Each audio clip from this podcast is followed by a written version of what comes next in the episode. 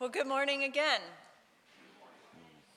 So here we are in this sanctuary on a day when the signs of winter have arrived. Snow is on the ground.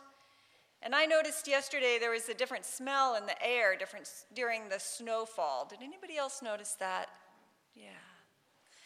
The sun is out right now, but the days are getting shorter, and in less than two weeks, we will have the longest night of the year. So we gather in this sanctuary seeking warmth and inspiration. We light candles, we sing. And for thousands of years, in the winter, in the cold, in the dark, humans have passed long evenings by gathering together to rest and sing and talk around a fire. Storytelling often ensues. Of course, now, uh, some people sometimes are alone, by choice or not, but gathering around a fire is an instinct, and we long for story to make sense of this life we live.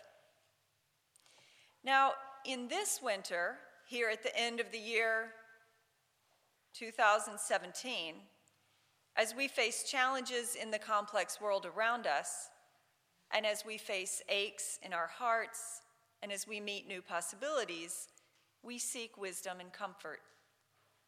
That can come from many places, but this morning, I would like to talk about wisdom and comfort coming from friends and family through their stories. I would like to talk about storytelling. And here is the message I hope you leave with today. Deep inside each other are pearls of wisdom and messages of comfort, and we can gain from them if we ask and if we listen. During this holiday season, you might find yourself at gatherings, perhaps with family, however you define family, and you may find you have choices about how you guide the conversation. Storytelling is different than polite conversation or witty banter or political debate. I'm talking about listening to someone tell what happened to them. It doesn't have to be a skilled or crafted story. I'm talking about just honest, authentic saying how things went in one part of one chapter of life. Now, scholars have said that a story has five elements the setting, the characters, the plot, the conflict, and the resolution. And usually, without knowing it, people engage in these five elements. We heard it in the story that Peter told. The setting, his father was at a boxing event. The characters, his father, the commanding officer, and the bruiser. The plot, a past boxer being at a current boxing event. He told the conflict, the problem of being told to fight and facing danger when he did not want to. And he told the resolution. His father quickly and easily won the fight. But there was a deeper resolution, which is the courage that Peter gains from knowing this story. Whenever we listen to someone tell a story, we can ask more about each of those five elements. And on the cover of your order of service, I gave you some cues to take with you in the month ahead to ask more about where, to ask more about who, to ask more about what, to ask more about how, to ask more about why. Storytelling can bring people closer. It shows where people got their values. Listening to stories helps us see how characters face conflicts and work out dilemmas and choose a path that is right. And when the characters are people that we know and are close to, that enriches our lives even more. It helps us know what matters to them. It helps us understand them on a more spiritual level and it helps us understand ourselves on a more spiritual level. So, today I want to offer four ways that you can use stories to deepen your spiritual life. First, there is the storytelling that is part of grief. After the death of a loved one, as a person strives to make sense of what has happened, they may find themselves telling again and again what happened during the illness, the accident, the assault, or at the time of death. Where were you? Who was there or not? What were the complications and stressors? How did you receive help and find resolution? By telling the story, you let this new reality sink in.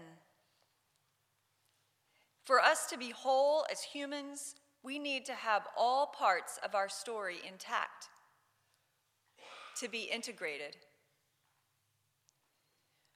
Storytelling is also a way of celebrating what was wonderful about the person who died. That is why, at memorials, the officiant or friends and family share anecdotes and tales of funny or special events. And this is important for the next generation to hear. They need to know they are part of something bigger than themselves. It gives them humility and courage. Also, after someone has died, there might be things that need to be forgiven or remain unresolved. And by telling the story, even if it has an unsatisfactory ending, one can be witness to this fragmentation. For isn't it true that life often is fragmented? And here's one more story reason that stories about dying can be helpful. I hear many people say they are afraid of dying and afraid of being around another person who is dying. This modern society doesn't teach us how to companion another person in a natural death.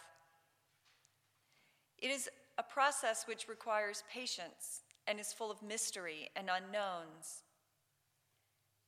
And so we benefit when someone else tells how they experienced being bedside and keeping vigil during a death. So if you have, I encourage you to let others hear your lessons and listen to theirs. Share with the next generation. So I've told you my first point the value of storytelling about death and dying. And I want to acknowledge right here that when grief is new, the way those stories get told is really different than the later stages of grief. And so I want to encourage everyone to honor wherever you are on that path. A second way that storytelling enriches a value based life is when elders communicate values to young folks. Here's one example from my family. My mom used to tell us kids that my grandfather was known in his town as the short man with a tall conscience. One day, he accidentally ran a red light. And because this bothered him so, he went to the police station. He told the chief of police what he had done. The police chief paused, looked at him, and said, Well, um, don't do it again. And that's how he got to be known as the short man with a tall conscience. I think my mom told us kids this story to let us know to do what is right, but not to be too vigilant about enforcement.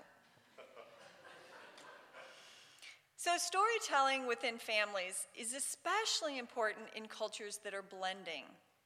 Family stories that communicate values are often intertwined with historical events.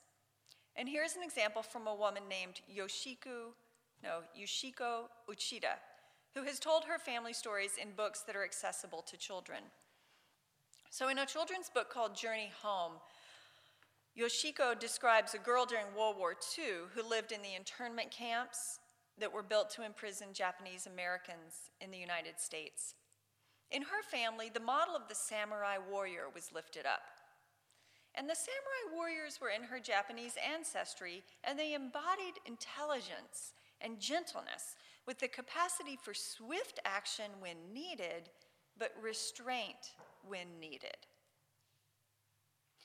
In the novel, after World War II, the family leaves the internment camp and tries to reintegrate into daily life in the San Francisco Bay Area. She sees her father make choices in the family business that require restraint as well as strength, just as a samurai warrior would do. And when she faces conflict in the schoolyard, she uses the family model of the samurai warrior to help guide her. So we see that she was helped by the stories from her elders. Now, there's one more thing that happens in this book. She also learns about the absence of stories. Her older brother comes back injured from fighting during the war. He's quiet and withdrawn. He disappears for days at a time. He does not tell stories. So she learns about waiting until someone is ready to share pain that is complex beyond words.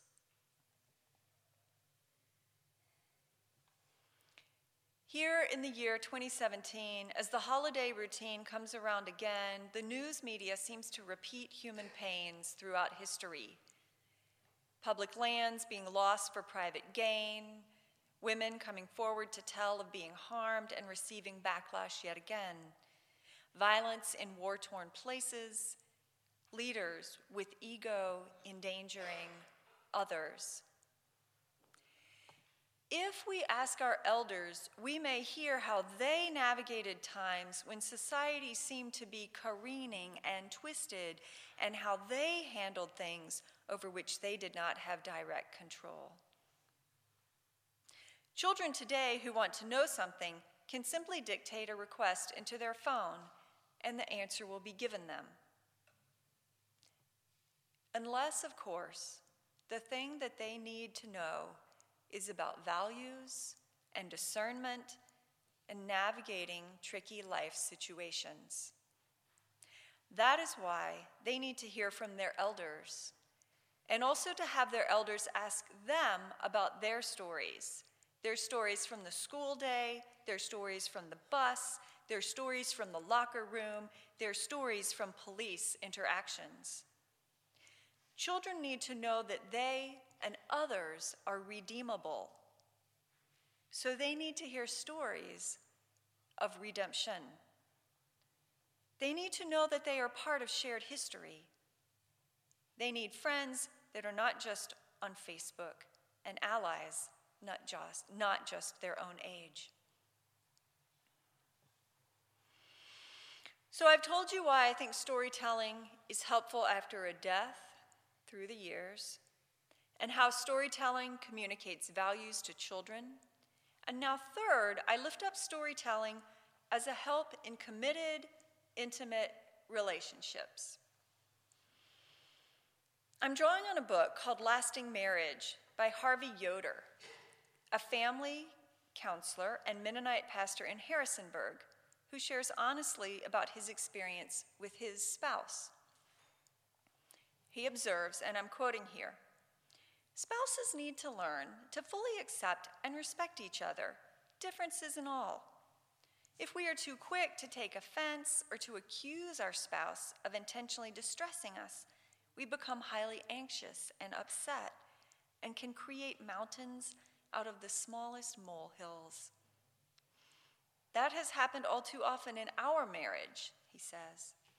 When, in a desperate attempt to fix things, we resorted to strategies that only made things worse and to unhelpful patterns of behavior we had learned in our family of origin.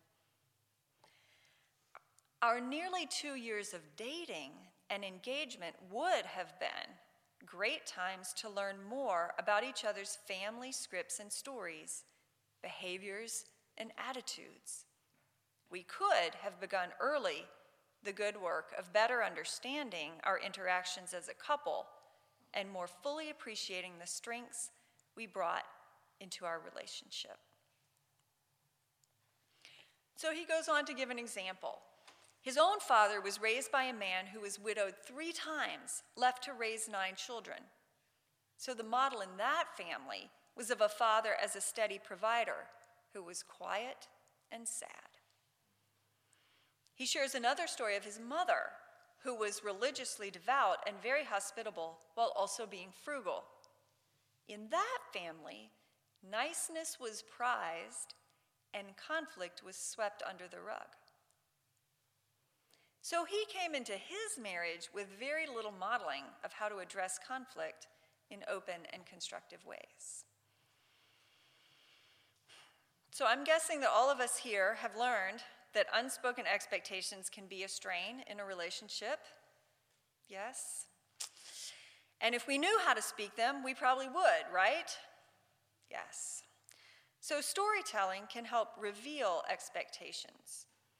And so, my friends, whether you are in a committed partnership or dating, or think you might date sometime in the future, I commend to you to tell stories about your family of origin and to ask the other person their family stories. Here are some ideas to ask the other person How does your family celebrate holidays? What is the story behind your name? How did your folks handle mistakes? Were there budgeting conversations in your home? Did your parents ever talk about sex? Now, you might be cringing as you hear me say this.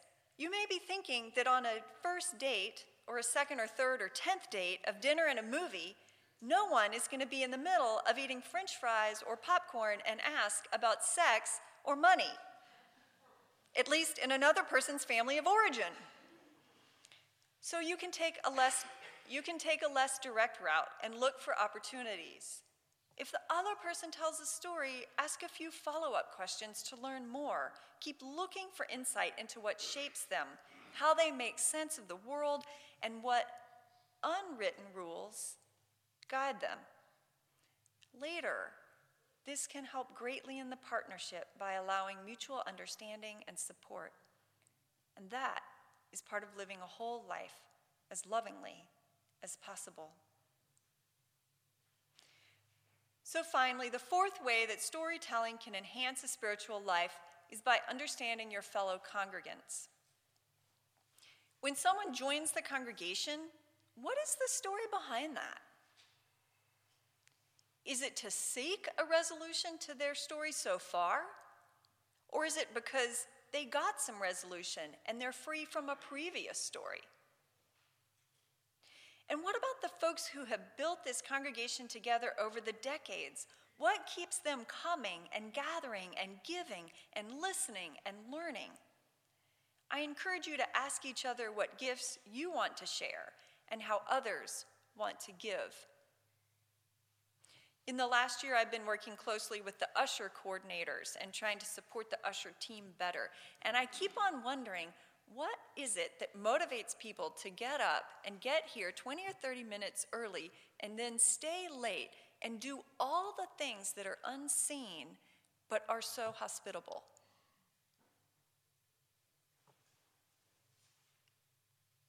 So, in closing, I'd like to put this in the context of the season. Some people say that this is the season of gifts. Perhaps a gift you give this year is the gift of asking questions and then listening. Let your kids see you do it. Let your kids hear the answers. Coach them to ask questions. If you're alone, write letters or put a question on Facebook and invite others to share. A true gift is to listen.